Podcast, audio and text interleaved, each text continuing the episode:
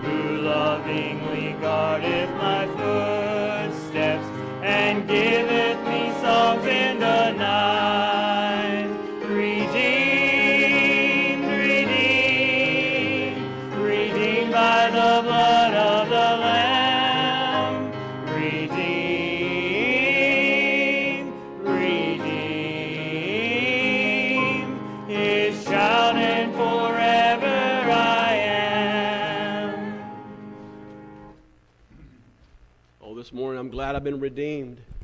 I've been brought back from the slave market of sin. We're all sinners. Thank God Jesus came to save sinners. Aren't you glad you know Christ is your Savior today? And if you don't, today's a good day to trust in Him, to know that you've been redeemed from your sin.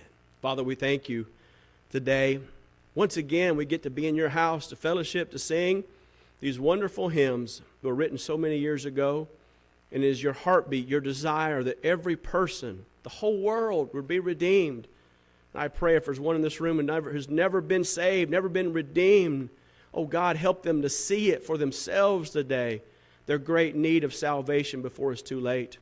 But for us who know you, oh God, help us to grow today, to know you more, to love you more. We thank you for all that you've done for us, Lord. We know your Son, Jesus Christ, Him alone is worthy of all honor and glory and majesty. So we come today worshiping Him and all that He's done for us. Blessed today. May Jesus Christ be praised. We pray in Jesus' name. Amen. You may be seated. It's so good to see you this morning. Hope you're doing well on this first day of the week. I encourage you to come back tonight, especially those of you folks who are members of North Gainesville Baptist Church. Uh, every, every quarter we have a financial update. This one is, is very important, of course, because we're talking about our finances from last year, talking about what God has done our finances for the future, and voting on those things. So, as members of the church, we encourage you and challenge you to be here, especially. We'll have a, a brief service, and then we'll have Brother Pete will take over the financial part of the meeting tonight. And afterwards, uh, we will have a uh, Bible reading ice cream fellowship for all of you who finished your Bible reading. If you'd like to join us for some ice cream and some, some fellowship and then some testimonies, really, of, of, of how God has blessed you by reading the Word of God and what has done for you. If you'd like to be a part of that, uh, there's a sign up sheet there. We encourage you to be a part of that. Of course, men's breakfast tomorrow morning at 9 a.m. at the 43rd Street Deli. By the grace of God, of course, we'll have our Bible study uh, this coming Thursday at 7 p.m. in the fellowship hall. Uh, this Saturday, ladies, don't forget to sign up for the uh, baby shower in honor of Tia Bozer and, of course, little baby Zachary. Encourage you ladies to sign up for that. And also, the Phoebe Valentine dinner is coming up before you know it on Friday, February the 9th. There's a sign up sheet for that. Uh, we need to pay $10 a person for that. Please pay, I think, Jocelyn, right? Jocelyn, by this coming Wednesday, if you can, for that. And then February the 17th, we have church-wide visitation. We're going out inviting folks to church from 10 to 12 on that day. And then one of the activities that we have is men, uh, we don't usually do baby showers. And all the men said, we don't, we don't, we don't do a monthly Phoebe meeting, though we do have a weekly Bible study. But what we do at least once a year is have a time of what we call a men's spiritual retreat. And every year we go up to the, by the grace of God, every year that I've been here, last four years, going on five years, is a spiritual retreat up in Lake Park, Georgia. It's called the uh, Men's Venture of Faith Retreat. It costs very little, I think $30, $40 uh, to go. There's a sign up sheet in the back. And I promise you, men, if we go to a men's fellowship, there's going to be a couple key ingredients. Like there is key ingredients to every good meal, there's going to be good food. I promise you that. There's going to be good fellowship and there's going to be good preaching. And every time I've gone to the, this, this fellowship, it's always had those key ingredients. It's only about an hour away. Some people like to go just Friday and come back. Uh, you can stay overnight. The next day they have fishing contests and, and shooting contests and axe throwing contests, uh, you know, to prove you're really a man's man, you know, all that kind of stuff. So if you'd like to go the next day, get more food, more fellowship, more fun, you can stay. I usually just go that Friday night. But there's a sign up sheet in the back. If you'd like to know more about that, you definitely can. And reminders, please sign up for the 2023 tax receipt. Sign up sheet is on the back table, and the 2024 tithing envelopes are on the back table as well. Brother Keith. the choir's going to sing Look for Me at Jesus' Feet.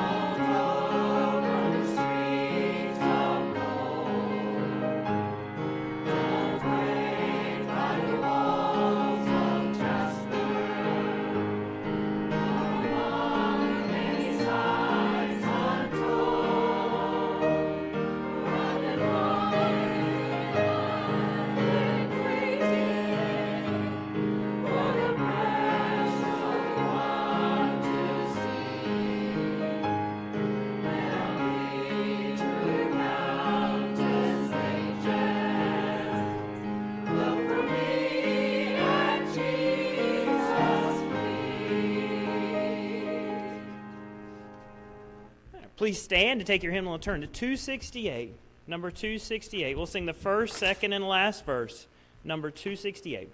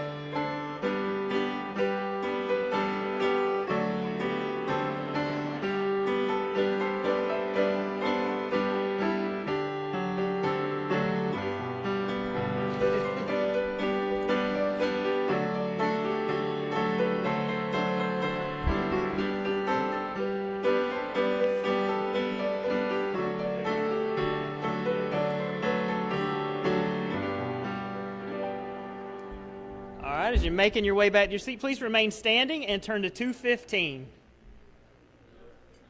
215. My Jesus, I love thee. We'll sing the first, second, and last verse. Number 215. First, second, and last.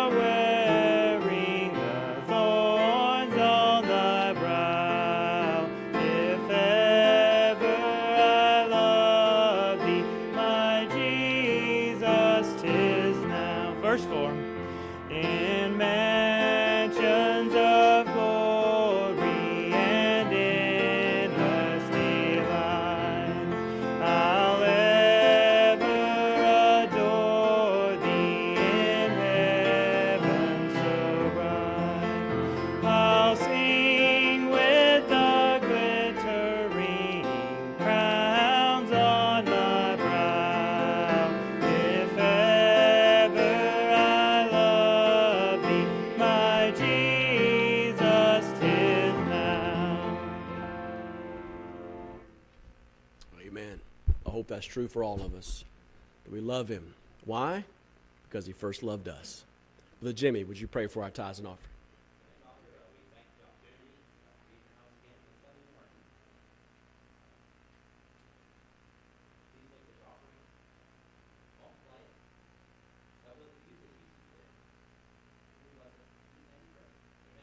Amen. Maybe see.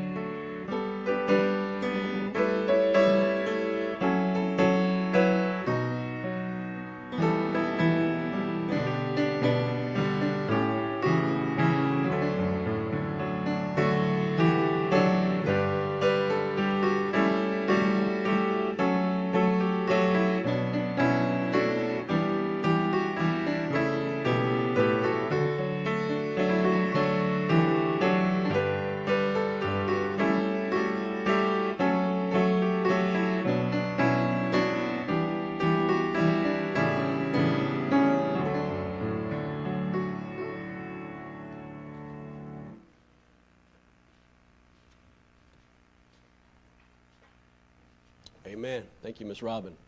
Praise God. Jesus never changed. Neither do his word changes. Take your Bibles and if you would this morning, turn to Colossians chapter 2 as we go on through this wonderful epistle, one of the prison epistles that we look at. Epistle meaning a letter that Paul wrote to the church at Colossae. Though he never visited them as far as we know physically, we know he was with them spiritually. Colossians chapter 2, verse 16. Colossians chapter 2 and verse 16. Let's read through verse 23 this morning. Colossians chapter 2 and verse 16.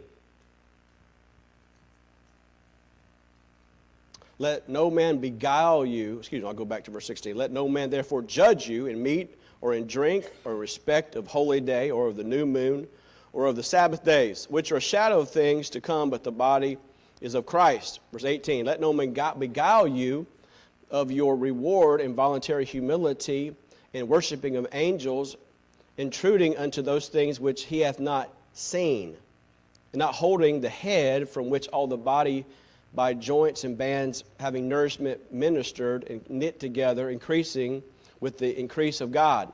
increase of the increase, increase of God. Wherefore you be dead with Christ from the rudiments of the world. Why, as though living in the world, are you subject to ordinances? Verse 21 Touch not, taste not, handle not, which are of all to perish with the using after the commandments and doctrines of men, which things have indeed do show of wisdom and will worship in humility, neglecting of the body, not in the honor to the satisfying of the flesh. Lord, as we look again to your word, we're thankful for it. Pray, God, that you'd help us to see the fallacies of these false philosophies, philosophies that were there in this first century church, and false philosophies, human reasoning that abound in the church today. Oh, God, help us to adhere, to know, to love your word your, that you've given to us so we can understand it, we can, we can live it, and by the grace of God, help us to teach it. We pray these things in Jesus' name. Amen. So last Sunday, we looked from the Word of God about the importance of knowing that each one of us who know Christ as our Savior are complete in Him. When, I, when we define what it means to be complete in Christ, that first of all, you have that, that conversion experience. There's been a time in your life where you recognize the fact that you're a sinner, that you could not possibly save yourself by any way, shape, or form, or anything that you do, anything you've done in the past, and that you repented of your sin, meaning a change of mind about your sin, and by faith, through grace, that you turn to Jesus Christ alone specifically for salvation. That is your conversion experience. And I hope and pray every one of you have had that experience. Now, some of you say, well, preacher, I don't know the exact time of the day, but I know I've done that. I know the day, April the 15th, 1989. I can't remember exactly what time, but I know from that moment to the, to the, from that point, from that moment on, my life began to change. And there should be a change in the life of the believer. Therefore, if any man be in Christ, he's a new creature. Old things are passed away. Behold, all things become new. And we talked about that process last week of growing and knowing Christ being a process of sanctification. Your spiritual life should look different now than it did 15, 20 years ago. Oh, yes, we take steps forward, we take steps back, but we should be growing in the Lord. That's that, that's that, that, that conversion experience. We talked about the fact that we are, we, we have, we have, we are forgiven in Christ because of what Christ has done in our life. There's that covering that our sins have been taken away, that you and I do not have to pay for our sins. Oh, there's consequences for sin, naturally. We ourselves don't have to pay for our sins because Jesus paid it all on that old rugged cross. And thirdly, we talked about our conquering Christ, that in Christ we are victorious. That we're not losers. We're not outcasts. We're not beggars. We're not, we're, we're, not, we're, not, we're, we're not outside looking in. That in Christ we have everything. That we are totally complete in Him. But as soon as we say we're complete in Christ and need nothing else, there's always those outside, usually of Christ, who say, No, no, no, no. You need to do something else. If you're, if you're really saved, if you really know God, you got to do other things. And that's what Paul was writing to the church about. Beware about these false philosophies. Beware of these false teachers who will say to you that salvation is Christ plus something. And they're trying to get you, trying to hook you into something, trying to get you to be, do more or be more than what we have to be or should we need to be in Christ. So this morning I want to look at three false teaching teachings that the enemy uses to discourage and defy and divide and destroy the church. Look at verse 16 again. Let no one therefore judge you in meat or in drink or respect of holy day or of a new moon or of Sabbath day. The first false teaching that we see here in the scriptures is a false teaching of legalism. You say, Marty Moon, what in the world is that? I'm going to give you a definition. You can write it down the best you can. Legalism is, the human, is a religion of human achievement. It argues that spirituality is based on Christ plus human works. Christ plus human works. It makes conformity to man made rules the, the measure of spirituality. My dear friend, This is a horrible sin, and a lot of churches get caught up in this. First of all, it goes into dietary laws. in the Old Testament, there were dietary laws, and it says, No one therefore judge you in meat or in drink. You say, Where in the world do people get those dietary laws? Now, we're going to look at the Bible this morning. Is that okay with you? It's all, it's all right if we look at some scriptures. You know, that's why we kind of came to church, right? What, what does the Bible say? Okay, well, look at Leviticus chapter 11, verse 1. You can either listen to me or you can turn to me, but I want you to show you where these dietary laws come from. And why do people say, even today, you have to keep these laws? Leviticus chapter 11, verse 1. The Lord spake unto Moses and to Aaron, saying to them, speaking to the children of Israel, saying, These are the beasts which ye shall eat among all the beasts that are in the, uh, on the earth. Wheresoever parteth the hoof, and is cloven footed, cheweth the cud among the beasts, ye shall eat. Nevertheless, these shall ye not eat of them that chew the cud, or of them that divide the hoof, as a camel because he cheweth the cud, but not about the hoof. He's unclean to you, and thank God he is. And the coney, because he cheweth the cud, but not, not the hood, he's unclean to you, and thank God he is. And the hare, which because he cheweth the cud, but not, not the hoof, he's unclean to you. And the swine, though he divide the hoof and cloven hooded, he cheweth not the cud, is unclean to you. Oh, that's a different sermon altogether. Of the flesh shall you not eat, and of the carcass shall you not touch. They are unclean to you. Now, dear friends, remember when you're reading the scripture, you always have to focus on one thing what is the context? It's like in real estate what's the most important thing? Location, location, location. When you're looking at the Bible, what's the most important thing? Location, location, location. Who's he talking to? Is he talking to Baptists in 2024? Who many of you getting ready to go down to Sonny's or Dave's to have some barbecue and you say, Preacher, you just said we can't have any bacon. We can't have any pulled pork. We're going to sin against God. Who's he writing to? Is he writing to us Gentiles? No, friends. He's writing to the Jews, Israel. And why did he do that? Because God gave laws of protection to the people, those people specifically, to show their distinction from the rest of the world and, for, and, and, and, and to help them to adhere to him and to, and to show his love for them. He was trying to protect them and to show the distinction from them and the rest of the world. But what did Jesus say? Remember, that's Old Testament. What did Jesus say? Mark chapter 7, verse 14. Again, you can turn there or just listen. And when he called all the people to him, he said unto them, Hearken unto me, every one of you. Kind of important, right? Basically saying, listen up what you're saying, what I'm saying to you, and understand. There is nothing from without a man that, that entereth in him can defile him.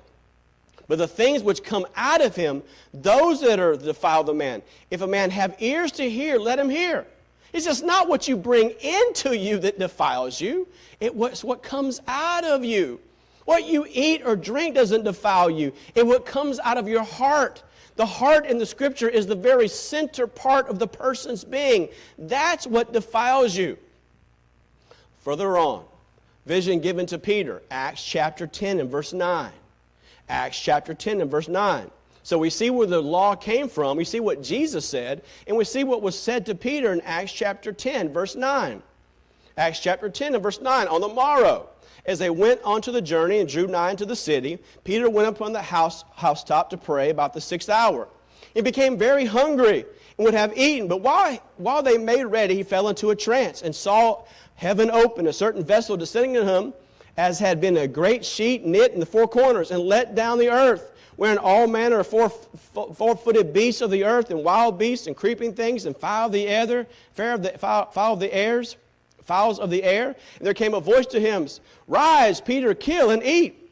But Peter said, Not so, Lord. I have never eaten anything that's common or unclean. And the voice spake unto him again the second time, What God hath cleansed, thou call not thou common. This was done thrice, and the vessel was received up into heaven. So Peter was here on top of his house. He was getting ready to eat. He was hungry, and a vision came to him. Basically said, Peter, all the things that you learned and you were taught from the very beginning of your life, which you're not supposed to eat, now you can eat. And Peter struggled with that, being a good Jew. This is what he's been taught his whole life. You can't eat these things, which we read, read about in Leviticus chapter 11. Don't eat this, don't eat that, don't eat the cloney, don't eat, don't eat uh, the, the pig, don't eat any of those things. But God said, Peter, that's no longer. It's no longer so. And, and what I've called unclean in the past, now I have called clean. So, what he was saying, dear friend, there, there is no spirituality in eating meat or not eating meat. There's no spirituality in drinking Pepsi or drinking water. It has nothing to do with your spirituality. But there's people today even will say, well, you know, if you eat that, you, you must not be saved. You must not be right with God. No, dear friend, that's the Old Testament. That was the old. We have to go into the new. What does the Bible say for us today? It also talks about here in verse, in verse 16. It says, not respect, uh, respect to meat or in drink, in respect to a holiday of the noon moon or the Sabbath days. There were special days back in the Old Testament. You can read about them. Leviticus, Leviticus, chapter 23 and verse 1. The Bible says, The Lord spake unto Moses, saying, Speak unto the children of Israel, and saying to them concerning the feasts of the Lord, which shall proclaim the holy convocations, even the, these are my feasts. Six days shall your work be done, but the seventh day is the Sabbath day of rest and holy convocation. You shall do no work therein. it, it is a Sabbath uh, day of in all your dwellings. These are feasts of the Lord, even the holy convocations, which shall perform in their seasons. In the fourteenth day of the month, even at the Lord's Passover, in the fifth day of the same month, in the feast of unleavened bread, and to the Lord seven days shall you eat the unleavened bread, and the first day of you shall have an holy convocation. You shall do no servile work therein, but you shall offer an offering made by fire unto the Lord seven days, and the seventh day is a holy convocation. You shall do no servile work therein. What's, what's he saying? Okay, there's certain days I want you to do these certain things, and by doing these things, you show your obedience and your love to me as God's people. Uh, Israel was also not to, was to sacrifice on, on a new moon or the first day of the week. We see that in Numbers chapter 28 and verse 11. Beginning of your months, you shall burnt, offer a burnt offering to the Lord. Two young bullocks, one ram, seven lambs of the first year without spot. There are three tenths deals of flour for meat, mingle with oil. One for bullock, one tenth deals of flour for a meat offering, mingle with oil. For ram, Several tenth deal with floor mingled with oil or meat offering unto the Lamb for a burnt offering, a sweet savor, sacrifice made unto the, unto the Lord. The drink offering shall be half an hin of wine and bullock, and the third part of hin unto a ram, and a fourth part of hin unto the lamb, which is a burnt offering of every month throughout the months of the year. And one kid of the goats for a sin offering to the Lord shall be offered beside the continual burnt offering and his drink offering. So who that is that for us today? I'll be going over to Catherine's house and getting a goat and sacrifice on the new moon and the first day of the year? No. Again, who's it to? Israel. Is that for us today? No. See, we're in a new covenant. You see that in Hebrews chapter 8 and verse 8.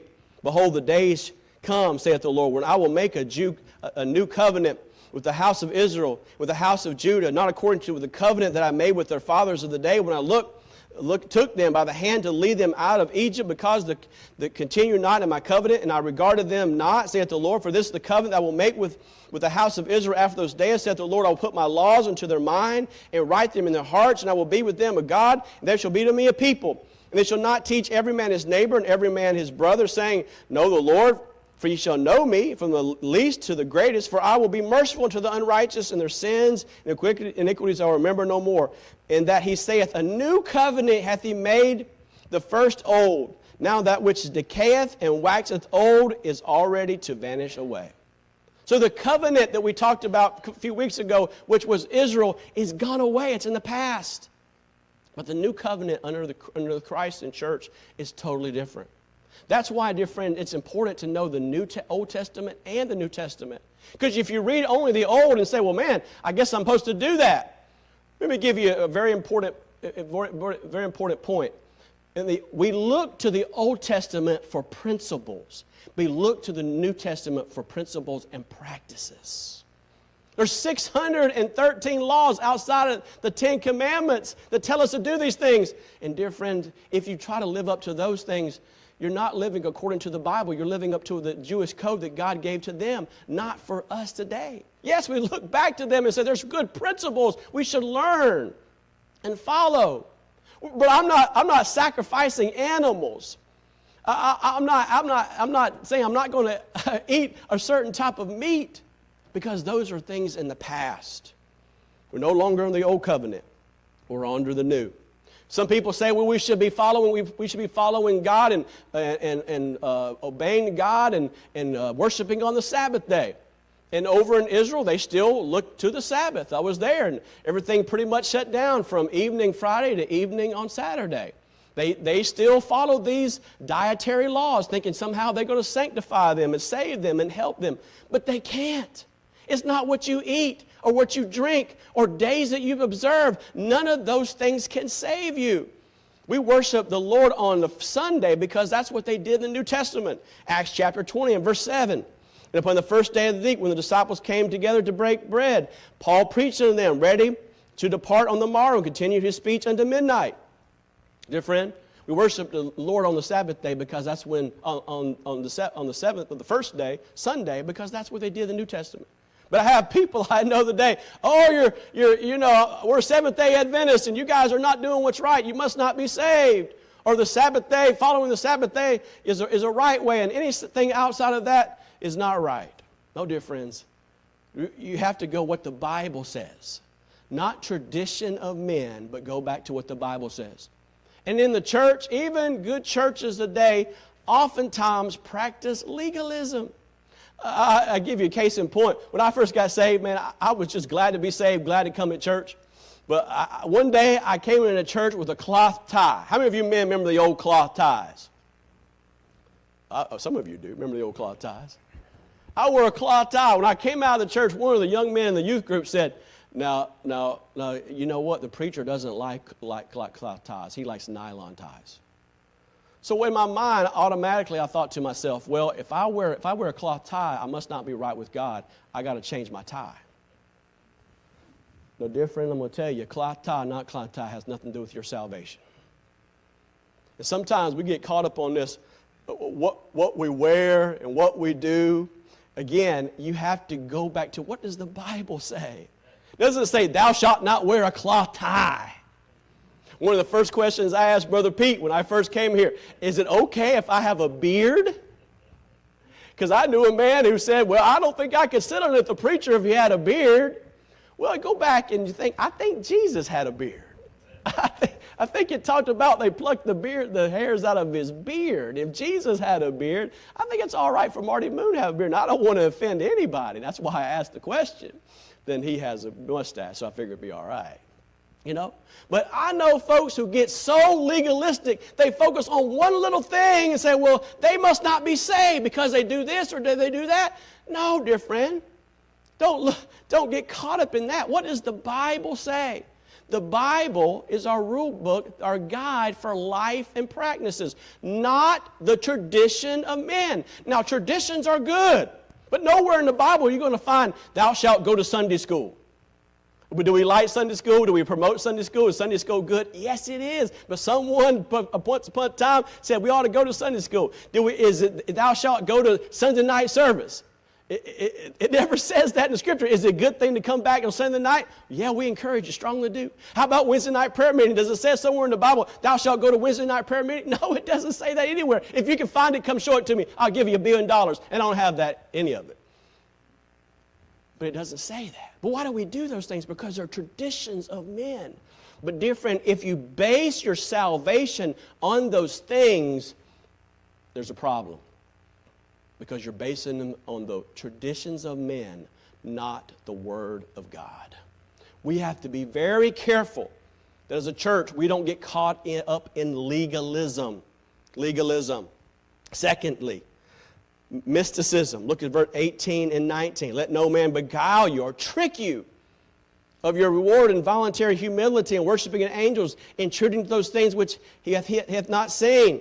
Mysticism, I'll give you a definition of that, is defined as the pursuit of a deeper or higher subject, subject, uh, subjective religious, religious experience. It's the belief that spirituality uh, is perceived apart from the human intellect and natural senses. It looks for truth internally, weighing, feeling, intuition, and other internal sensations more heavenly than objective, observable, and external, external truth. It's mysticism. First of all, we see it here in false humility. No man beguile you of your word in voluntary, voluntary humility. It's people who go around saying, Oh, I'm just a poor soul.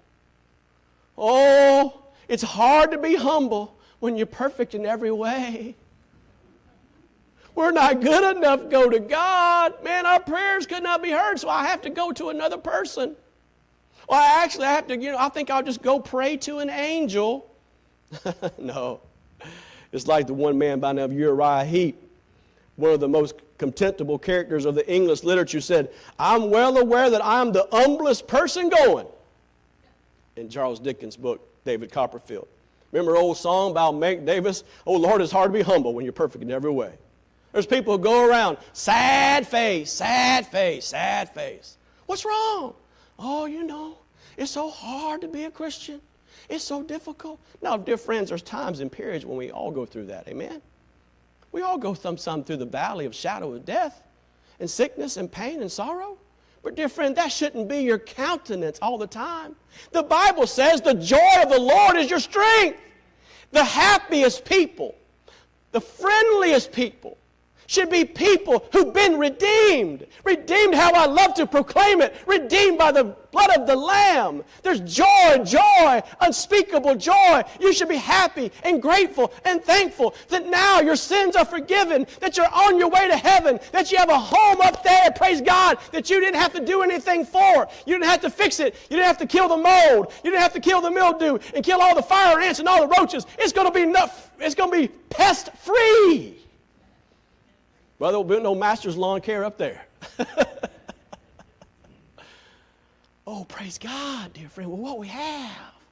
But these poor souls say, well, you know, they get to believe, well, if I show myself sad, then I must be, I must be Christ-like. Oh, no, dear friend. That's false teaching. It's false humility. It's not, trans- God desires transparency. You know, we do that sometimes. We, we all kind of do it. You walk into the church. How you doing? I'm doing fine. You just heard the worst news in the world. You say, I do fine. We all kind of do it, don't we? What God wants us to, well, how God wants us to be. He wants us to be honest and open and transparent. To love one another out of a true heart. Not to, not to live false or fake in any way. There's not only a false humility, there's a false worship. A false worship. Does no man beguile you of your word and humility, involuntary humility, or worshiping of angels, intruding into those things which have not seen? There was a, there was a false humility and the false worship. The Gnostic claimed to have special visions, going into great tail, in detail about what they seen. Someone say, Well, I have a my, my relationship to God is better than you because I talk to these spiritual beings. Yeah, okay. Commentator William Hendriksen notes in his commentary, it's not right for Christians to abandon the church of God and go the way to invoke angels. I meet people sometimes and I say to them, hey, why don't you go to church? Because I believe God's will for your life is number one, to be saved, number one, to be baptized, number three, to be a part of God's house. That's what the Bible says. That's how they did in the New Testament. But people say, you know what? I have this such, such close relationship to God. I see things, I see visions. I go out there in nature and I sing kumbaya, and I'm really close to God. No, you're not. No, you're not. That's all false teaching. That's all heresy. That's all that's the lies of the devil. And he wants you not to be in the house of God. He wants you to get out there among the trees and lay down there and just worship, look up and to see visions and take some other medications while you're doing so to help you in that experience. What is all that? False teaching. And if you look about five seconds on the internet, you'll find it all over the place. There is a love for that which is unnatural and unholy and outside the will of God. It's not right. The early church father, Theodoret, commented on Colossians chapter E and verse 18. He says, Disease which St. Paul denounced continued long time in Phrygia and Pisidia, meaning even into the, into the hundreds of years, the 200 AD and 300 AD, there's a practicing of worshiping uh, false uh, angels. The, the archangel Michael was worshipped in Asia Minor as late as 739 AD and was getting, given credit for miraculous cures. But what does Jesus say in Matthew chapter 10 and verse 4 and verse 10? Matthew chapter 4 and verse 10, Jesus said to them, Get thee hence, Satan. That's a, fall, that's a fallen angel. For it is written, Thou shalt worship the Lord thy God, and him shalt and him only shalt thou serve. Dear friend, we're not supposed to worship idols. We're not supposed to worship anything. No, no, no angel, no holy thing, only God Himself. Worship Him. Revelation chapter 19, verse 10. John, Bible says, and I, it says, John's writing on the inspiration of the Holy Spirit, Revelation 19, verse 10. And I fell at the feet to worship him, talking about an angel. And he said unto me, See thou do it not. The angel says, Don't get down here and worship me. Don't do it not. I am thy fellow servant and thy brethren that have testimony of Jesus. Worship God. He said, Don't worship me. Worship God. Don't worship the creation. Worship the Creator, for the testimony of Jesus is the spirit of the prophecy. Now you say, Preacher, what about the visions and prophetic dreams? Yes, both Old and New Testament. But should we count on those things for revelation today? What does the Bible say about that? Hebrews chapter 1 and verse 1 and 2. God, who at sundry times and divers manners spake in time past on the fathers by the prophets, hath in these last days spoken to us by his Son, whom he appointed heir of all things, by whom he hath made the world. So, how does God communicate to us most in the time? The Word of God. Don't be praying, oh Lord, if you just send me a sign. Oh Lord, if you just give me a vision. Oh Lord, if you just give me a dream. No, dear friend, don't be asking for those things. Dig deep into the Bible. This is where you need to go. Looking, looking for signs and wonders and some miraculous dream or vision. No, listen to John chapter 4 and verse 4. Abide in me and I in you. As a branch cannot bear fruit of itself except you abide in the vine. No more say, Can ye, except ye abide in me? I am the vine, ye are the branches. He that abideth in me, and I in him, the same bringeth forth much fruit. For without, for without me ye can do nothing. Jesus, Jesus, Jesus. Where do you go to learn about Jesus?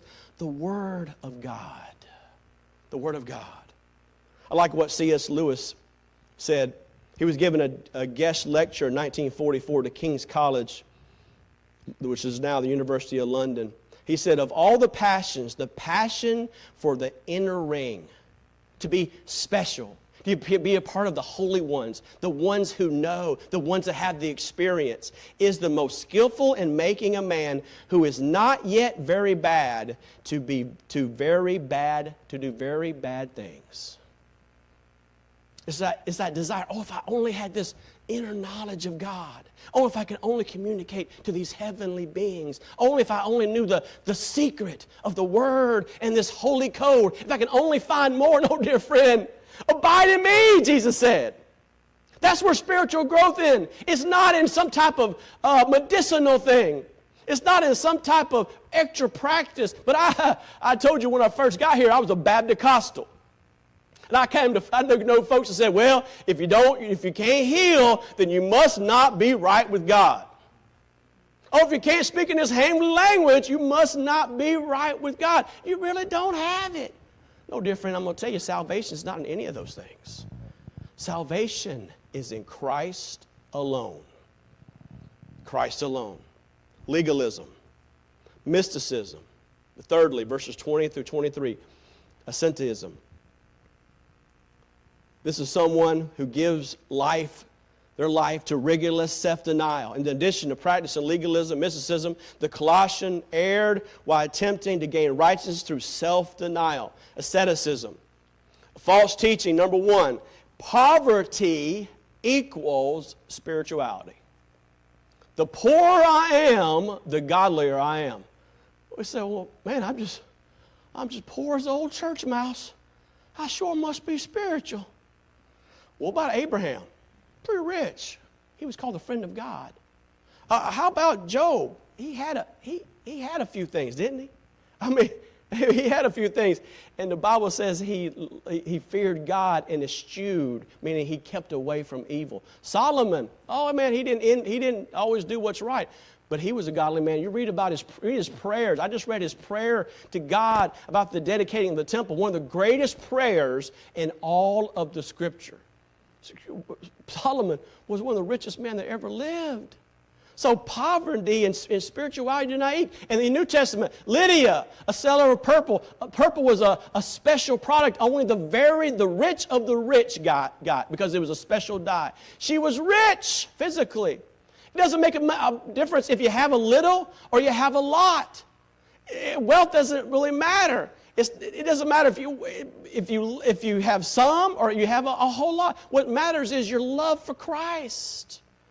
That you don't love money more than God, but that you don't love being poor more than God, too. Because you have a reputation, I'm just poor, I'm just needy, I just must, thus I must be holy. No, dear friend, it has nothing to do with it. Rich or poor has nothing to do with your relationship with God. It's what you, it's knowing Him and growing in Him. Not only false teaching of poverty versus spirituality, it's false practice. There was a father by the name of Ahastus Anthony, the founder of the Christian Monasticism, who never changed his vest or washed his feet. Oh, I'd love to be around him. Man, I'm holy because, man, I, you know, I don't, I don't, I don't ever take a bath. I don't ever wash my feet. Wouldn't you love to be sitting by that person right now? Say, preacher, hurry up and get over. Pray. I got to go. I'm out of here. There's another guy named Simeon Stylites, 390 AD to 459 AD, who spent the last 36 of his years atop, for the most part, a 50 foot pillar. He would he would climb on this pillar thinking that he was spiritual by exposing his body to the elements and with withdrawing from the world. Dear friend, that had nothing to do with spirituality. Withdrawing from the world and being a hermit and say, oh, I'm just holy because I don't, I'm not around the world. Well, how are you going to tell people about Jesus when you're out there the, with the squirrels and the, and the frogs and the trees and the birds and the bees? How are you going to affect the world? How are you going to tell people? How are you going to love your neighbor? You're going to preach to the grasshoppers and tell them about Jesus? How are you going to be? Well, so I just want to get away from this world. It's so wicked. It's whole, terrible. Yes, it is, dear friend. I'm going to tell you, dear friend, according to what I read, it's going to get a whole lot worse. The, the goal of the Christian life is not to isolate, but infiltrate and help the world, which is dark and going to hell in, in a handbasket, to see Jesus before it's too late. We got to tell them because if we don't tell them about Christ, who will? Who will? what Jesus say about this type of spirit. Matthew chapter 6 and verse 16. Moreover, when you fast, be not as the hypocrites of a sad countenance, for they disfigure their face. They may appear unto men to fast. Verily I say unto you, they have their reward. They go around and say, I fasted. I, I fasted. I didn't, I, I didn't have Cheetos for a week. Y'all pray for me. Uh, oh, bless your pea picking heart, no Cheetos. Especially right before the Super Bowl. No nachos, no Cheetos. We will all pray for you, friend. You're suffering for the Lord. He said, But when thou, when thou fastest, anoint that head and wash thy face, when thou shalt, thou shalt appear not in men to fast, but in thy heavenly Father which is secret. Thy Father which is in secret shall reward thee openly. Don't go around saying, Oh, woe is me, I didn't eat, I didn't eat, I didn't eat. No, dear friend, wash your face. Put on the best clothes you have and praise God. Then God, He will take care of you. There's a group of people even in back in Paul's day, writing to Timothy in chapter in 1 Timothy chapter 4 and verse 3, he says, forbidding to marry, commanding to abstain from meats, which God hath created to be received with thanksgiving of them which believe and know not the truth. There's a group of people say, Well, you be spiritual, you don't eat. You be spiritual, you just you just stay single the rest of your life and just give your life to God, and you'll be spiritual the rest of your life. No, dear friend, if that's what God calls you to do, then it's okay, do it. And if, and if you have a problem by ingesting meat and you don't do it, that's okay. But don't say my spirituality is because I don't eat meat. Don't say my spirituality is I'm more spiritual than you are because I abstain from marriage. No, dear friend. That's what God tells you to do, and you know it's, it's God's will for your life, then do so. I love what Alexander Maclaren wrote. Ascetic religion is godless, for the practitioner essentially worship who? Not God. They worship themselves. They worship themselves. As such, we are not to be intimidated by it. Don't go around to people and say, you know, I'm more godly than you because I don't eat, I don't eat Chick-fil-A. No. That chicken you guys say is holy. No, it ain't so holy. Oh, you folks go down to Sonny's. I know you like that pork, but you know in the Bible, Leviticus say you shouldn't eat that pork now. You just can't be spiritual. You see, that, that's, see that's, that's funny, isn't it? But you know what? There's churches every day talking about just right what I'm talking about right now. Oh, you're not right with God because you're not having a wear, you don't have a head covering. Or not the right head covering. Uh, you're not right with God because you didn't come in a suit this morning. Oh, you ladies, you didn't right with God because you didn't wear a dress or skirt. You know what that kind of stuff is? Foolishness. Salvation is not in legalism. Salvation is not in mysticism. Salvation is not in asceticism, salvation is in Christ alone. Christ alone. It's not Christ plus something, it's in Jesus Christ alone. Do you know him? Do you know Jesus? That's where it all began. And then as we grow in the grace and knowledge of our Lord and Savior Jesus Christ, we're more conformed to Him. We want to be closer to Him. We act more like Him. Oh, dear friend, why do we people fall into these false philosophies? Number one, because they don't know the Word of God. They don't cultivate a relationship with the Word of God, and they want to be accepted by other people. Oh, I want to be accepted. So they say to me, don't wear a cloth tie. I better wear a nylon tie next week, which I did.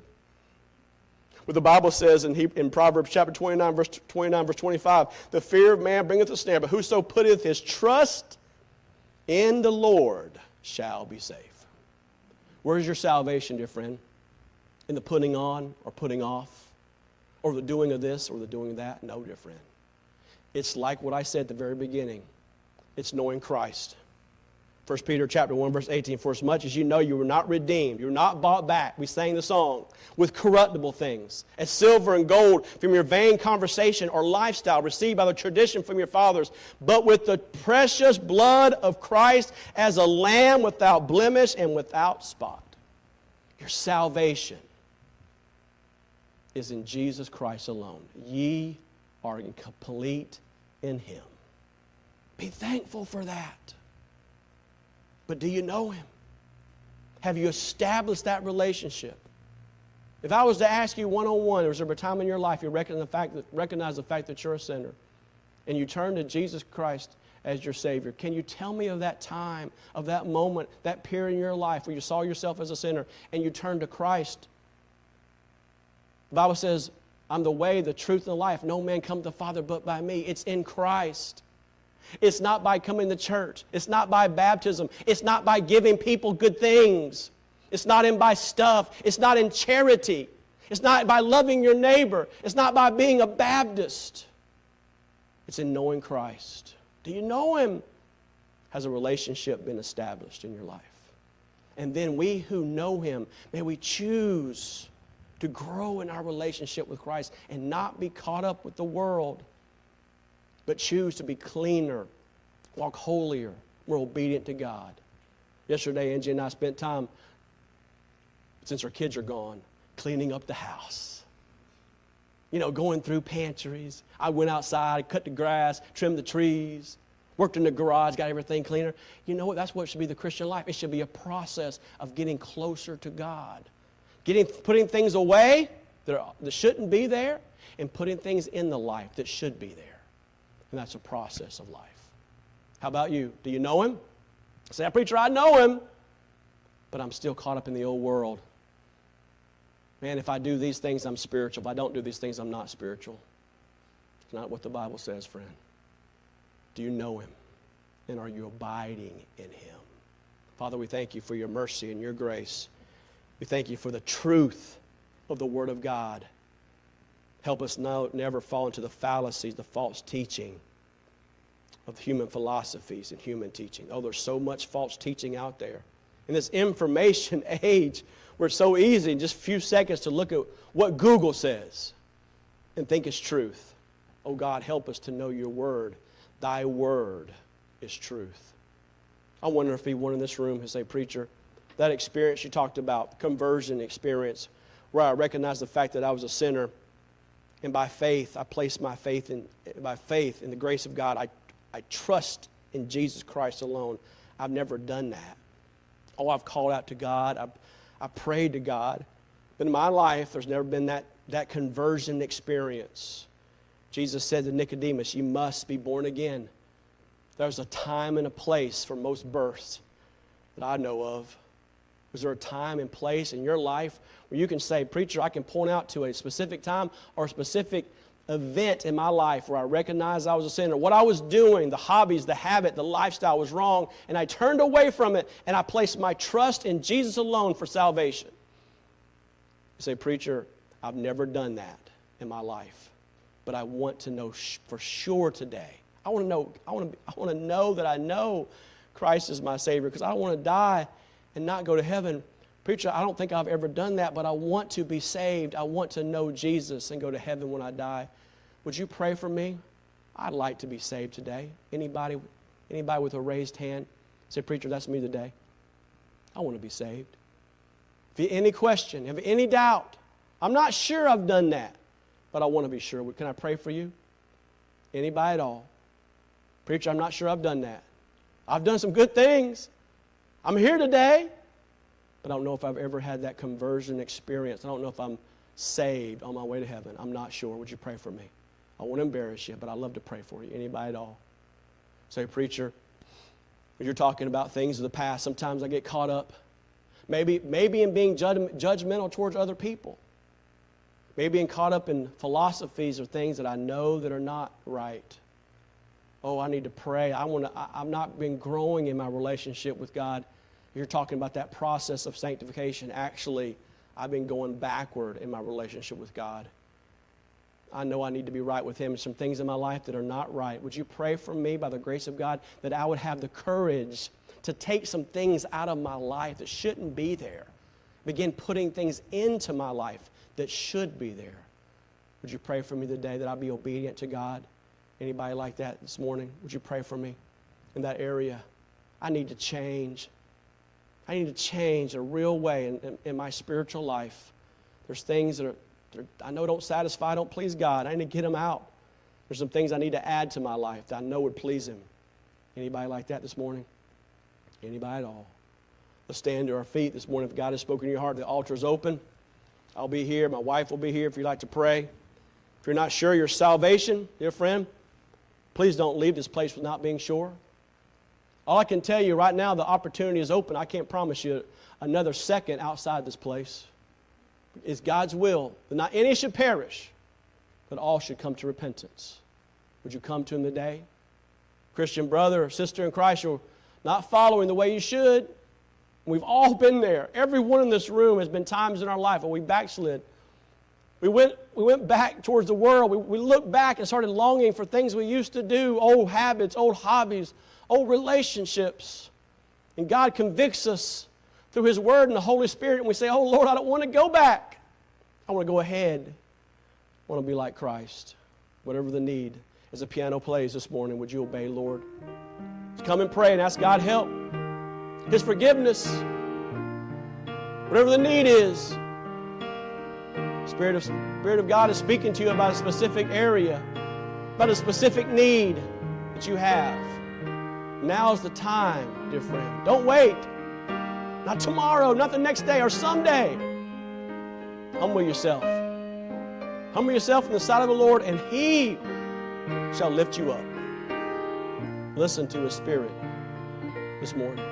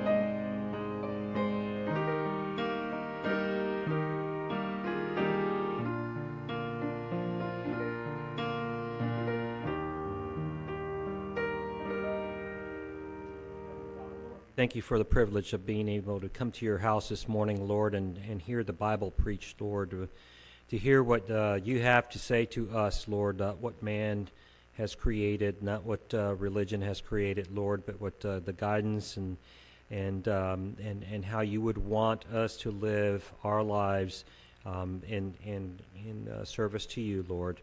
Uh, we thank you for for being able to um, have your church house here uh, that, uh, that then we can leave your, your doors here, Lord, and share that, that message with others, share the gospel message of salvation with uh, those around our communities and our families that need to hear it, Lord. Be with us this afternoon as we go to our respective homes and bring us back safely tonight. We ask you all these things in Jesus' name. Amen.